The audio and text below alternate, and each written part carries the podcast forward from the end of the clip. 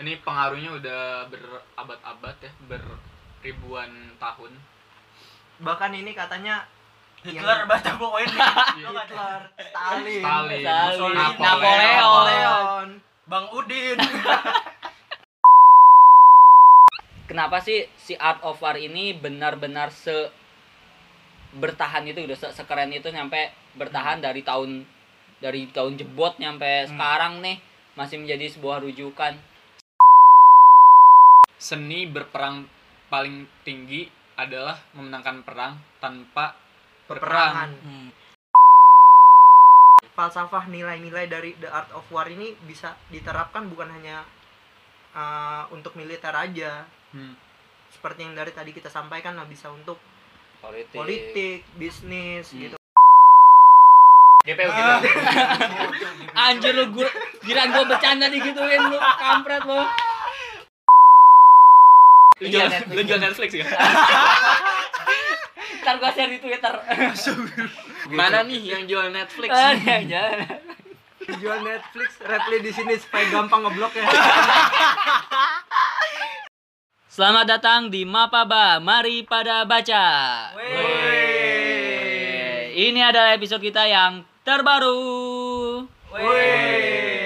Wey, wey, Wey. wey. Nah, Well, Iya. Iya. udah nggak ada, udah nggak ada week week week lagi nih. Kagak ada janji baru. Ini episode GPU loh, serius dikit. Oh iya benar. Oh, iya, benar. GPU Ini episode tuh. GPU guys. Eh, jadi ini ada episode spesial kita. Langsung langsung langsung serius langsung serius. Langsung serius. Ingat deh kesan pertama. First First impression impression. itu penting. Satu. Kedua. Second, Second impression. Sih? Udah anjir. Nah, Katanya orang-orang dengerin podcast lanjut atau enggak tuh di 5 menit awal. Kita Ah. harus kasih yang paling impresif. Langsung Nah. Im- Oh, ulu, ulu, ulu, ulu. Impression sekali itu. Nih gua Perasaan- kayang, nih gua kayang tuh, tuh, tuh gua kayang tuh, tuh, anjir impression sekali gua anjir. Perasaan rekaman buku kita sebelumnya kayak gini ya. Eh tar dulu bre, ini gue ingetin dulu. Oh, iya, iya, gue iya, mengingatkan iya. dulu bahwa ini adalah episode spesial kita bekerja sama dengan GPU dan Gramedia Digital berkat jaringan Potla. Potla podcast dengan Potla tajuk baca sama-sama. Wih. Sama siapa? Sama kita kita aja sih. Sama lima podcaster nama. Ya, podcaster nama. Nama. Karena ini kita punya Gramedia Digital yang aksesnya gratis. Nah, tapi udah habis.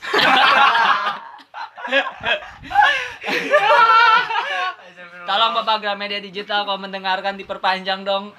Iya, kentang banget ya. iya, saya lagi baca banyak buku, guys. Kita salah memperkirakan kita kira dua bulan. Kita Hmm. udah nyelesain tiga buku ya masing-masing ya. Masih Iya. di tengah-tengah. Lagi asik-asiknya. Makanya beli anjing.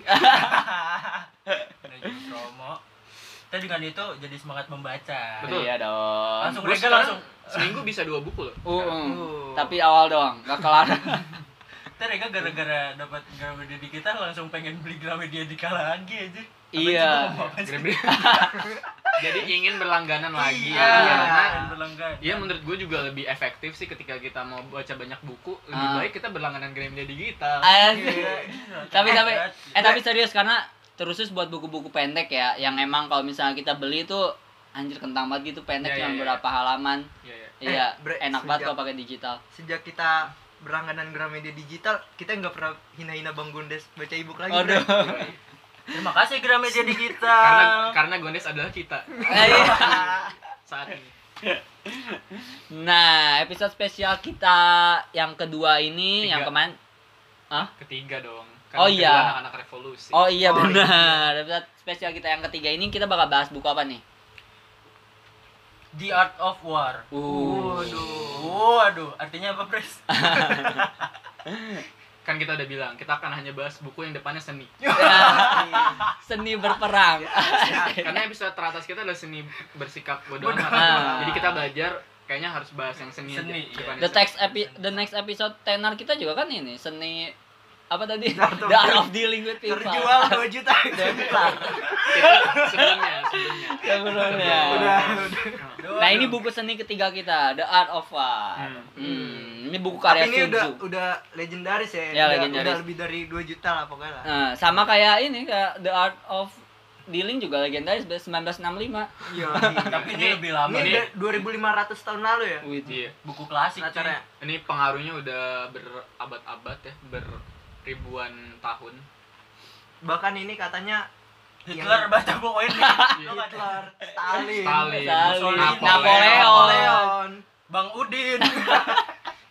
Aduh, eh Bang Udin baca juga. Oh iya, dia tuh- Bacanya di Gramedia lagi. Sih? Gue mulu. kayak lu Udah cocok deh Jam promo lagi, Bang. Iya. Jadi ini menariknya nih buku perang pertama. Iya. Hmm. Ditulisnya di atas Bambu. eh, bambu. pelepah ya? Eh apa? Bambu. Bambu, bambu, Bambu. bambu. Dan ada naskah aslinya nggak sih di ada ada Ada. ada buku tanda ya. tangannya nggak buku sih asli tanda tangan ditulis Sunzu di atas kulit bambu Hmm. di atas? oh iya kita belum notice ya ini bukunya terbitan Gramedia Pustaka Utama ditulis oleh Andri Wang Andri nah Wang. buku asli itu uh, adalah Sun Tzu ya ini semacam uh, rangkuman atau intisarinya. intisarinya ya. Hmm. Buat- Bukan. buat- aduh, aduh. The Art of War menelusuri strategi dan taktik perang ala Sun Tzu Oh. Tapi gara-gara baca buku ini gue jadi pengen ngapalin lagu Meteor Garden. Gimana Gimana, usi.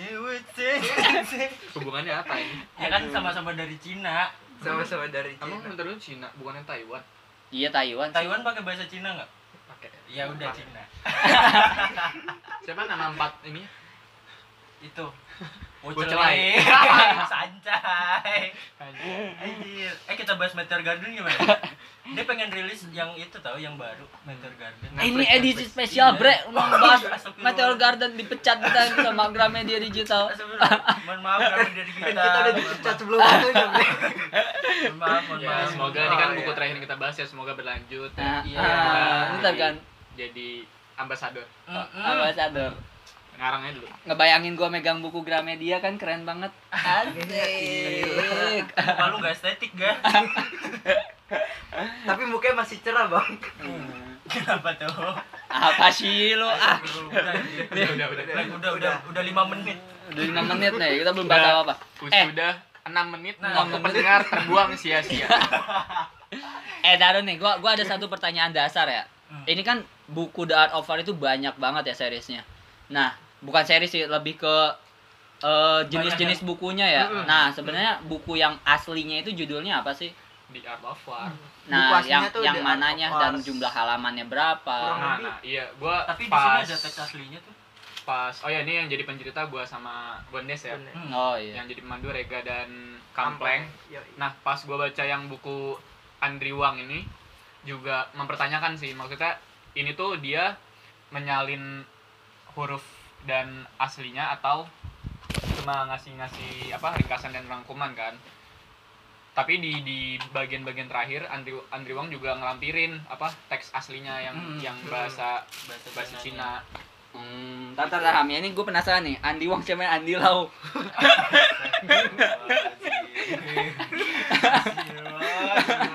Eh. GPU gitu. Anjir lu kirain gua bercanda digituin lu, kampret lu.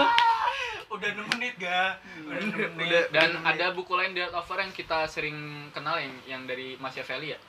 Hmm, Ada oh, juga, iya iya ada- ada ada ada War Ini yang yang lebih ya- yang klasik yang ini katanya Iya. buku buku pertama ya Pleng ya Buku perang, perang. pertama. perang Yang perang pertama. Iya, apakah Machiavelli terinspirasi dari. Sun Tzu Nah, juga? itu juga kita belum baca ya. Beda, Bre. Sun Tzu ini lebih bermoral dibanding Machiavelli. Enggak maksudnya si Machiavelli bikin Nggak bisa. Di sini ada Machiavellian guys. Iya, guys. eh Bre lu baca tulisan gue Bre Machiavelli tuh tidak sebenarnya bukan sosok yang Dia dituliskan. disalah artikan yang disalah karena Ah. satu karyanya yang paling terkenal itu. Padahal Ah, buku yang ah. lain juga nggak sebejat itu. Heeh, bahkan sebenarnya ah udah ayo, kita bahas penjelasan. Ayo, ayo. Eh, GPU, GPU, ini singkat ya. Jadi eh, The Art of War itu adalah buku panduan yang menjadi rujukan banyak eh, ahli militer kayaknya. Dia bukan buku seni. Jadi tentang tentang perang ya. Iya tentang perang. berisi 13 bab anjuran dan ajaran dari Sun Tzu. Sun Tzu, Sun. Tzu ini adalah seorang legenda perang klasik dari negeri Cina yang diperkirakan pernah hidup antara tahun 544 sebelum Masehi sampai 496. Buku ini berisi 13 bab yang isinya tuh ajaran-ajaran perang. Pertama adalah bab 1 yaitu mulai perencanaan. Bab 2 berperang bab 3 taktik menyerang bab 4 medan perang bab 5 kekuatan pasukan bab 6 benar dan bohong bab 7 manuver perang bab 8 9 perubahan situasi medan bab 10 operasi eh, bab 9 operasi pasukan lalu situasi medan perang 9 jenis medan perang menyerang dengan api yang paling terakhir nih bab yang paling gue suka sih memanfaatkan spionase. Dan ada lampirannya ya. Gua kira tadi bab 5 kesimpulan aja. Skripsi ya. Skripsi. oh ya gue Hmm. eh, ini sih apa Oh ya di sini Kampleng juga udah baca ya. Kampleng udah Iya, baca. sedikit sedikit nambahin. nambah nambahin lah Hmm. jadi kalau buku aslinya tuh sebenarnya bukan hanya berisi 13 bab jadi Hmm. ada bagian satu bagian dua bagian tiga nah ini termasuk ke dalam bagian satu gitu judulnya naskah 13 bab Hmm. nah naskah 13 bab ini yang Oh. mencakup yang ada di Gramedia digital ini Hmm. Iya, iya. sebenarnya gue juga punya referensi lain tapi bukan dari GPU gitu Hmm. judulnya seni menipu ala Sun Tzu nah Hmm. itu tebalnya sekitar Hmm. 300 Berarti ini kayak seri nggak lengkapnya gitu ya, seri kayak potongan potongannya aja iya. ya. Diambil yang Karena ya gue agak agak itu. mempertanyakan aja kan ini se, se menjadi rujukan itu kan Hmm. kayak nggak mungkin sesingkat itu nggak sih? Ah, Iya. iya, Ah, Mak. Ah. Makanya gue juga seingat gue tuh buku Art of War tuh tebel, bre. Nah ini cukup tipis kan. Sekitar berapa halaman nih, Ham? 150-an. 150 Nggak, ya. sampai nggak Hmm. sampai sampai enggak sampai pres. Enggak. Gue yang baru baca pres apa sih orang 104 sama cover. Ngotot, ngotot. mulai mau berdebat lu gua. Nah, ini Bang Gondes nih gua gua satu-satunya orang yang belum baca sama sekali The Half of War nih. Jadi banyak banget sih sebenarnya pertanyaan gua. Eh, yang pertama mungkin ya, kenapa sih si Art of War ini benar-benar se bertahan itu udah se sekeren itu nyampe bertahan dari tahun dari tahun jebot nyampe Hmm. sekarang nih masih menjadi sebuah rujukan. Teh yang yang pertama karena dia buku pertama yang ngebahas tentang perang itu pasti dong. Ah. Mau mau ngerujuk ke mana kalau nggak buku pertamanya? Nah, Iya kan? Yang kedua juga ke- karena ini bisa relate apalagi itu kalau di dunia militer tuh tentang kayak kayak Medan tuh harus gimana? Di Sumatera Utara nggak kayak ya kita harus apaan melihat melihat lingkungan dah melihat situasi. Kayak lu musuh punya kekuatan berapa? Dan itu tuh apa sih kayak dari basicnya gitu. Basicnya sebelum lu perang ya lu harus tahu kekuatan musuh lu harus kayak gimana medan lu kayak gimana gua kayak gim apaan kekuatan gua kayak gimana. Hmm. ya karena itu adalah basicnya jadi setiap orang tuh bakal bakal setiap buku tuh bakal ngerujuk ke sini gitu kayak misalnya kayak buku Hmm. bagaimana cara berbicara ya pertama lu harus berbicara kayak gitu Oh, Yang berarti ini of War ini yang pertama pasti lu harus perang karena ada ini ada tapi iya, justru ada ada ada justru quotes ini ya kerennya quotes yang Ah. paling legendarisnya lah Mm-mm. Iya, Seni ini- berperang- ini- gue yang ngomong, gue yang ngomong. case Iya, case iya. case Ini lu ngambil ngambil bagian ada. keren mulu Iya, lu. ada. Keywords, ini keywords. bagian paling penting dan vital ya dari Nah. seni tertinggi filosofi nih. filosofi Seni paling tertinggi, penting ya, lah tertinggi. Seni tertinggi. Bahkan s- eh, Sun Tzu yang menjadi rujukan eh, dalam apa dalam berperang ya yang Hmm. mengajarkan gimana cara memenangkan pertempuran dia bilang seni berperang paling tinggi adalah memenangkan perang tanpa peperangan. Berperang Hmm. Hmm. bahkan dia sendiri pun nggak menganjurkan untuk berperang. Iya berperang tuh bagi dia adalah jalan terakhir ketika misalnya diplomasi, Diplomasi gagal. kan- Mm-mm. karena urusan perang tuh urusan menyengsarakan Nyawa, rakyat Hmm, iya, cu. negara juga dan butuh anggaran yang enggak kecil tuh kecil. jadi dia Mm-mm. lebih bermoral bre ya, Iya, nggak langsung ayo perang perang. Ayo. perang, perang aja gitu anjir. Gue rasa anak STM harus baca buku Sunju ini sih biar nggak tawuran gitu. Sebelum tawuran lu harus bisa Diplomasi dulu ya. Iya diplomasi kalau bisa Oh, diomong oke, baik-baik, oke. langsung lah baku hantam. Berarti gua kalau- karena ini juga sih gak jawab Hmm, pertanyaan lu hmm. Legitimasi dia sebagai panglima perang yang memang Udah telah sukses, terbu- iya. ter- telah terbukti memenangkan berbagai pertempuran ya Hmm. dan eh, apa yang dia tulis karya karyanya di sini tuh benar-benar yang apa ya lang- selengkap itu ya dari tahap perencanaan terus dari tahap nanti di medan hari H medan perangnya gimana terus cara Posisi- memenangkan strategi-strategi strateginya. pertempuran bahkan dari medan dari cuaca dari iklim terus dari jarak jarak. apa unsur-unsur jenderal dan panglima perangnya Hmm. gimana Hmm. nggak ada yang ketinggalan sih menurut gua ketika lu ingin berperang pasti yang menjadi rujukan paling pertama yang paling disebut ya ini di Art of War Hmm. gue yakin sih orang-orang militer pasti udah dikasih itu dari awal kali ya tapi nggak tahu sekolah akmil ya nggak tahu kan tahu sih, kan buku, nggak Cina juga. kan ini Ah. buku Cina iya Iya.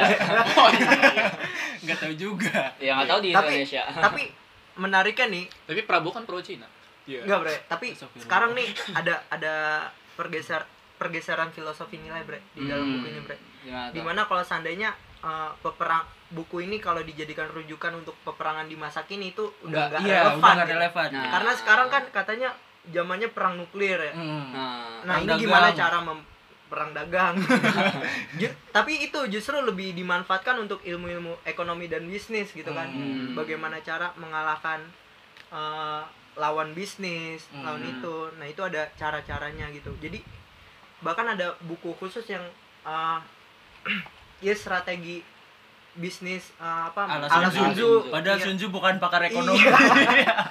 dia pakar perang apa jadi di Kenapa bisnis tapi Iya. gue Tapi agak itu- kurang setuju sih kalau soal itu ya kayak terlalu dipaksa-paksakan aja mungkin ada beberapa konsep dan pemikiran yang bisa terkait gitu tapi Mm-mm. ya Sun Tzu nulis ini kan emang buat perang, Perang, tapi bukan iya. buat bisnis gitu. Mm. iya tapi ya itu tadi yang gue bilang menurut ada gue akan lebih relevan dan akan lebih nyambung ketika ini dikaitin sama pertarungan politik. Nah kalau Oh, politik bisa. iya. tapi sebenarnya kalau gue ya kalau gue mendengarkan apa yang lu pada obrolin sebenarnya kalau misalnya dikaitkan dengan beberapa unsur ya kayak tadi tentang bisnis menurut gue relate relate aja ya. Karena apa ya? Karena yang dicari itu bukan di masalah perangnya tapi di bagian apa Diplomasinya gitu. diplomasinya strategi strateginya sebenarnya di situ apalagi kan eh, ya bisnis zaman sekarang lu bisnis bisa ngancurin negara juga anjir Hmm. ya kan Contoh Ibaratnya TikTok. kayak gitu bahkan kalau kalau gue nonton film Godfather ya Ah. menurut gue tuh politik adalah kejahatan nomor dua setelah bisnis anjir Hmm. jadi itu uh, ada emang suatu negara tuh emang yang dikuasai oleh bisnis kayak Ah, misalnya contohnya contoh Amerika. Indonesia Waduh. Ini GPU. Tapi, eh, Oh, iya, GPU. GPU, GPU, GPU, GPU. saya bercanda Tapi gue mau nyampein quotes lagi dong. apa Boleh, boleh. Eh. Kalau tadi yang paling populer kedua nih kayaknya yang Yang paling paling populer yang kedua mana nih yang menang 100 Nih perang kata Sun Tzu, iya. iya Jika kau mengenali musuhmu, tak perlu gentar menghadapi 100 pertempuran. hmm. Satu-satunya cara memenangkan perang, satu-satunya cara memenangkan perang adalah mengenal mangsamu sepenuhnya. Dan kemudian ketika kau mengenal mang- mangsamu sepenuhnya, kau mengejar juga musuhmu dengan segala yang kau miliki. Hmm. singkatnya kenali dirimu kenali Musuhmu. lawanmu ya Ah, 100 perang iya. tidak akan aku jadi mau dong baca quotes gue mau baca quotes dong Iya. Eh, mau ini, Bre. eh baru dong aku mau baca quotes Dan dong. dan ini bre, apa uh, buat temanmu merasa dekat denganmu, tapi musuhmu lebih dekat. itu Godfather tuh Iya, Iya. sadar banget. Vito tukar lihat Mendagri dong aja. itu Tito anjing, Tito anjing. itu kayak Bros Tito deh Joseph Bros Tito apa apa Saya- quotes saya lu apa. Ham? quotes lu apa lu lagi Gua nyari quotes gua kan quotes. Tadi gue mau Oh, quotes soalnya enggak apa gua ngeliat gua aja yang liat. mau dibahas lagi nih apa Oh, jadi, oh, jadi mendagri kita itu Corleone. Oke oke oke nih nih tukang bakso lewat nih ah. Abang tukang bakso. Udah itu udah ada di Udah, udah, sebelumnya. udah. Oh, ada udah lagi tahu yang paling terkenal quotesnya serang musuh saat lemah Oh iya. Hmm. Eh, ini ada ada ada yang kan udah lu bacain tadi. Apa bre? Ada yang keren dari buku ini yang tadi udah disinggung sama Ilham Pres. Jadi tuh nggak cuman lu kayak gimana dari situasi lingkungannya tapi juga kondisi psikisnya juga. Jadi kayak Hmm, Ah, Cywar, hmm, ada cywarnya juga. Hmm. Jadi kayak lu ngelihat nih panglima musuh tuh misalnya dia ngamuk-ngamuk mulu. Nah, Hmm. berarti prajuritnya lagi susah diatur kayak gitu. Hmm. Kayak misalnya prajurit musuh nih diem aja nih dia. Bawa pedang cuman dia diem aja nggak gerak. Berarti tuh prajuritnya lagi, lagi lapar. kesemutan Lagi Lagi lapar. Oke. lagi, lagi kesemutan. eh kesemutan siapa yang mau gerak anjing sumpah mau meninggal anjing gua. kalau- Lagi keram itu bre. kesemutan juga Dan bre pelajaran juga di sini ada menurut gua bisa diambil sebagai panglima dan pemimpin ya Hmm. soalnya yang tadi soal psikologis Des juga Hmm. dibahas uh, ketika berperang tuh si panglima juga harus mengerti gimana kondisi psikologis prajuritnya karena dia Hmm. di malam hari pasti susah tidur mikirin iya, bakal iya. ninggalin keluarganya Ah, ya ah. kan makanya harus kita baik-baikin kita kita perlakukan dia dengan sangat baik lah ada tuh quotesnya tuh Hmm. yang itu apa, Apa nih? perlakukan prajuritmu layaknya seorang anakmu sendiri Oh. gitu anjir tapi nggak boleh dimanja juga iya betul betul karena kalau dimanja lama-lama ngebangkang dia Ah. dia nakin Lama-lama Nah. Syahrini Hah? Ah, Apa pengen dimanja. waduh ya skip aja langsung ke menarik. ada ada satu Eh, lagi gua ada pertanyaan nih, Bre.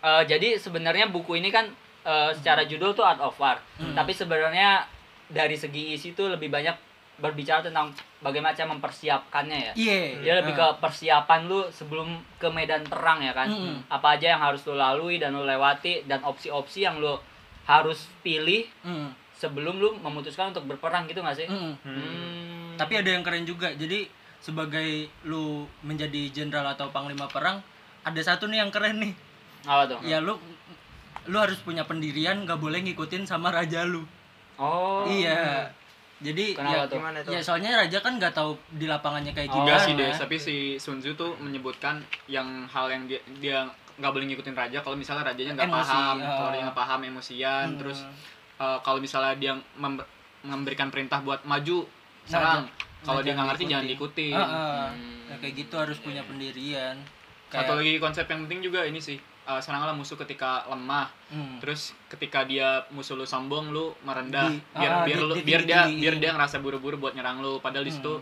lu udah lu siap cuma mancing Hmm. doang. Hmm. sama kayak apa sih ada yang apaan sih kayak ilmu psikologi gitu anjir kayak misalnya ketika utusan musuh nih datang dengan Ah. dengan ramah wajah yang sumringah datang dengan saya ingin berperang ayo yuk berperang gitu tapi dengan wajah sumringah nah itu lu jangan berperang soalnya Iya. dia udah siap dia makanya dia Oh. sumringah Karena adalah perang adalah tipu muslihat. Tipu muslihat, Mm-mm. Bre. Kang Mus preman pensiun muslihat Muslihat. itu yang Eh, salah, tapi- salah satu bab tuh gak yang benar-benar bohong bohong dan bohong bohong benar-benar. Bahasa Cinanya zen zen jia jia jia jia zen zen. Cia cia cia cia cia cia. jadi apaan? Ya berusaha semaksimal mungkin biar musuh lu tuh nggak tahu lu lagi apa gitu. Ah. Hmm. jadi lu harus bisa kalau musuh kalau kita lagi berbohong musuh tuh ya bisa bisa tahu kalau kita sedang tidak berbohong Betul. gitu. Ini ada bahasa Cina lagi nih jangan pergi perang tanpa persiapan Hmm. Buddha Mei Yu Chun Bei Dezang Hmm. Ini tadi gue baca, Bre. apa Nih, Itu. ini kebetulan emang gue lagi nonton ini ya TV series perang juga nih. Hmm. Gue lagi nonton Rise of Empire Ottoman nyeritain soal. di Netflix ya lu Iya, jual Netflix. lu jual Netflix ya Ntar gue share di Twitter. eh GPU lo GPU. oh iya. mana nih yang jual Netflix Ah, iya, jangan. Anjing jahat banget itu yang jual Netflix langsung insecure anjing kagak mau keluar Jual Netflix, reply di sini supaya gampang ngeblok ya. Parah banget. jahat anjing template. Twitter anjing eh GPU kok lu ngomong bangsat Oh sih iya, Bre. GPU lo Eh, podcast pendidikan kita, Bre. Iya, Bre. pendidikan Nah, ngomong tadi bangsat Jancok. apa di di di si Rise of Empire juga ada beberapa yang yang menunjukkannya yang menjelaskan soal Hmm. buku ini ya kurang lebih walaupun nggak nggak bilang Hmm. tentang Art of War Sun Tzu. Dia juga eh, ada yang tadi tuh yang lu singgung tuh yang Hmm. soal ngirim pasukan eh, kalau misalnya mukanya senang ngirim utusan ah ngirim utusan dan itu di situ juga ada bre Hmm. dia utusannya datang kan buat nantang perang Hmm. Tapi nggak balik habis itu langsung dipenggal. Oh sama kayak itu ya? Yang yang dikasih palanya doang. Kayak kisahnya Majapahit ya? Iya iya ya yang kisah ya. yang Mongol ya utusan Mongol. Mongol. Mongol stand up. Aduh dia ngondek dong aja Mongol stand up ngondek dong nah gitu bre yang menarik juga cuy di sini kita menemukan tokoh-tokoh dinasti warrior. Oh, ada lubu. Enggak enggak dulu Oh, enggak ada ada Cao Cao Cao Cao. Oh, Cao Cao. sama Zugeliang Iya. Eh, siapa pun yang main dinasti warrior nggak mungkin nggak tahu Cao Cao sama Zugeliang Hmm, Zhugliang tuh emang emang beberapa kali masuk ke ini ya buku-buku Cina karena emang dia juga dari ahli Cina? strategi oh gue kira sebenarnya. karena dia dari Cina. Kalau mau nyerang Zugeliang tuh ke daerah-daerah merah tuh biasanya. Nah, Hmm. Kalau mau nyerang lubu, gua lubu pakai kuda kudanya serem aja enggak? iya, ya, kudanya pakai kuda Troya. Wih. oh tuh Wah, soal itu Troya keren banget. Iya, itu tuh. kayaknya adalah praktek tipu muslihat paling Dari- sukses kali ya Hmm. Hmm. karena kita taunya itu doang eh langsung part yang lu suka dong ya tadi yang Wah, spionase tuh spionase. Ah, itu keren spionase. Nah, banget. kan motor gua tuh ada spionnya tuh dua tuh apa seperti itu Jadi Gimana itu tuh udah dari dari ribuan tahun lalu ya bahkan eh, si Sun Tzu udah mengajarkan kita untuk ketika kita mau bertarung melawan musuh ini kita harus punya mata-mata. Hmm. Ya bisa ada lima ya setahu gua, seingat gua ada lima ya di sini Hmm. jenis iya mata-mata ada ya. lima hmm. Satunya ya, Satu, menggunakan satu mata tukang, kaki. tukang bakso, satu satu tukang bakso, menggunakan mata-mata tukang bakso tukang, ba- penting bre tukang cilok, mungkin sekarang ya dulu kan dulu kan Sun Tzu nggak bisa nulis tukang Iya. bakso Eh, tukang bapau tukang bakso. bisa menggunakan mata-mata dari aparat uh, Hmm, mereka sipil Hmm, kayak kayak pejabat pejabat mm, bisa menteri bisa spionase dari kita nih suruh menyusup di sana terus orang bisa dalam orang bisa dalam apa double mata-mata agent double agent, agent Hmm, ganda itu yang yang agent ganda tuh Hmm. riskan banget tapi ya Hmm. Iya. atau pakai mata-mata yang kita yang mata-mata kita yang udah disiksa di sana terus nanti kita kasih kita mintain pendapat, Pendapat. dan gitu. Hmm. karena Tapi emang emang pasti musuh tuh bakalan nangkep orang Dan- kita kan iya. dan Iya. bakalan disiksa Hmm. Uh, pokoknya kata Sun Tzu raja tuh nggak boleh pelit ngeluarin ngeluarin Dana apa buat usaha dan Hmm. biaya buat ngeluarin mata-mata ini karena kalau kita nggak tahu musuh nggak iya tahu informasi musuh itu penting banget informasi adalah Berarti- kunci Berarti Hmm. dulu mata-mata ada profesi yang cukup menjanjikan lah ya. oh sangat Oh, sangat. Daripada PNS. Hmm. bin ya bin bin apa bin siapa Mr. dia- Bin bukan jadi udah ada ilmu intelijen Nah, makanya mungkin ini Oh, jadi iya. rujukan di seluruh dunia kan iya. Hmm, jadi dia ada membahas banyak ya, Hmm. banyak hal. Hmm. Terus eh, spionase ini apalagi Ham yang bagian lo suka? udah tadi semua oh tadi ada ada yang keren juga yang dari spionase jadi yang mata-mata kita masuk nyusup di musuh tapi itu bukan buat menggali informasi tapi oh, buat buat bohong iya buat Hmm, bohong buat propaganda. Iya, buat iya, Gue propaganda. sering tuh ngeliat yang kayak gitu. tuh. iya itu Sampai dipakai sama. Hitler ya iya dipakai sama Hitler bikin banyak film perang Hmm. Iya.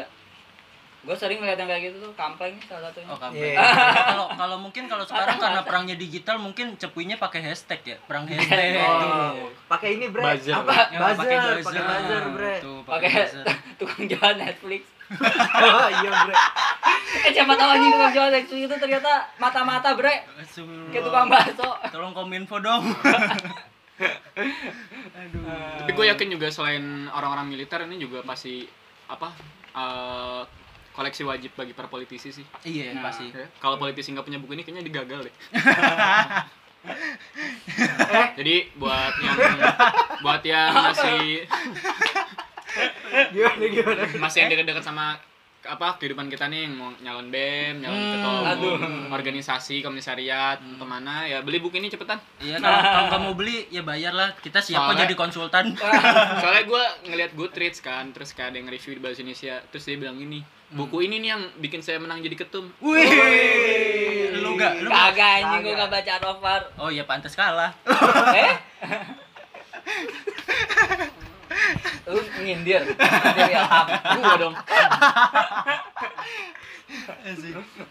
Udah- udah lama, Cu. Ini kayaknya udah nyampe di penghujung Hmm. episode kita nih. Hmm. eh biasa di ending episode kita biasa minta rating dari teman-teman Hmm. sama alasan kenapa sih buku ini tuh wajib banget dibaca. Silakan dari siapa dulu nih? Gondes Oke, Gondes. dari bangunnya Kalau gue subjektif ya, Ah, subjektif nih. ah, Tapi bagus. ah, Tapi ini subjektif. ah. tapi bagus awas awas lu ngomong kayak gitu lagi lo Kalau gue gue kasih tujuh setengah. Hmm, kenapa tuh? Tapi tapi buku ini bagus. Ah, Iya. kenapa tujuh setengah deh? Karena apa ya? Karena ini masih masih awalan gitu. Gua masih kepo sama buku selanjutnya yang dijelasin Kempleng tadi karena ini tuh baru baru awalan dan masih singkat banget gitu. bagian satu ya Iya, jadi gue tuh tujuh setengah dan gue masih menginginkan hal lebih yang seperti ini gitu. Hmm. Hmm. Dan mungkin gue bisa kalau gue yang ngebaca buku ini tuh gue lebih menjadi sosok yang bijak gitu. Kalau Hmm. misalnya gue jadi atasan dan ya amin gitu dong. amin.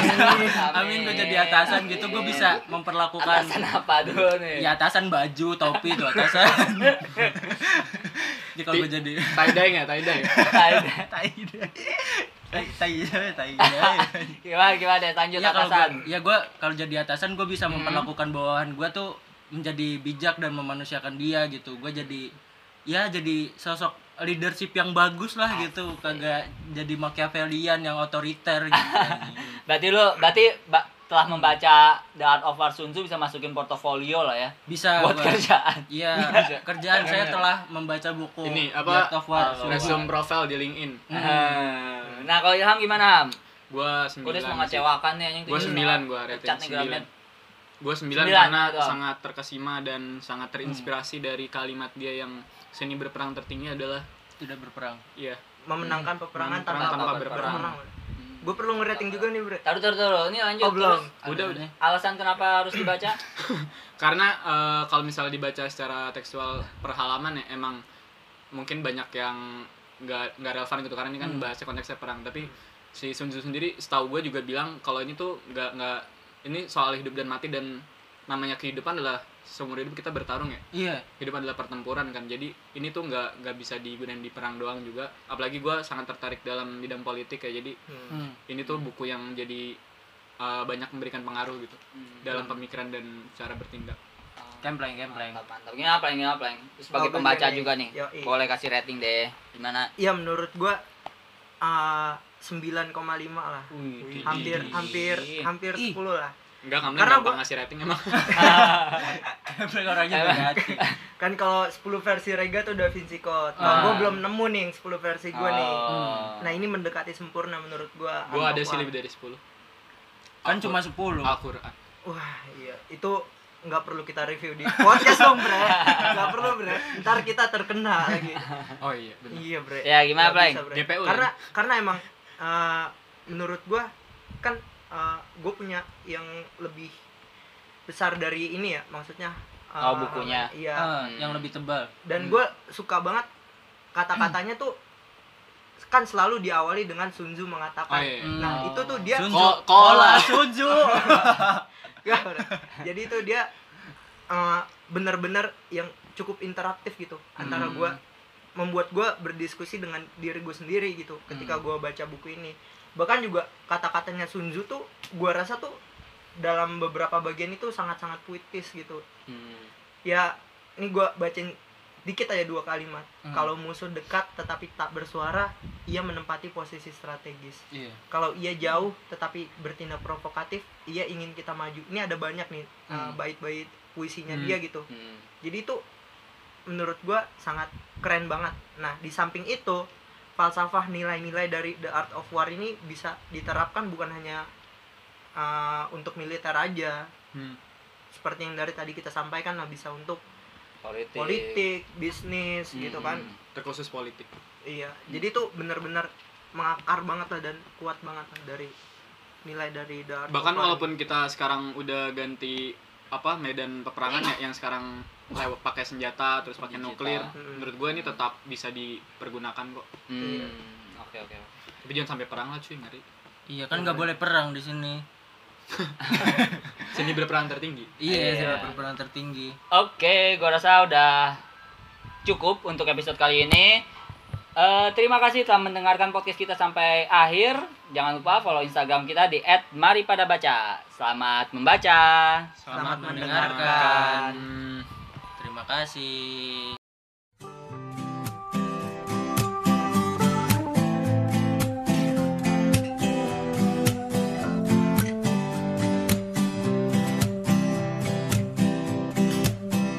难以忘记初次见你，一 一双迷人的眼睛，在我脑海里，你的身影挥散不去。握你的双手，感觉你的温柔，真的有点透不过气。你的天真，我想珍惜。看到你受委屈，我会伤心。哦哦哦，只怕我自己会爱上你，不敢让自己靠得太近，怕我没什么能够给你。爱你也需要很大的勇气。只怕我自己会爱上你，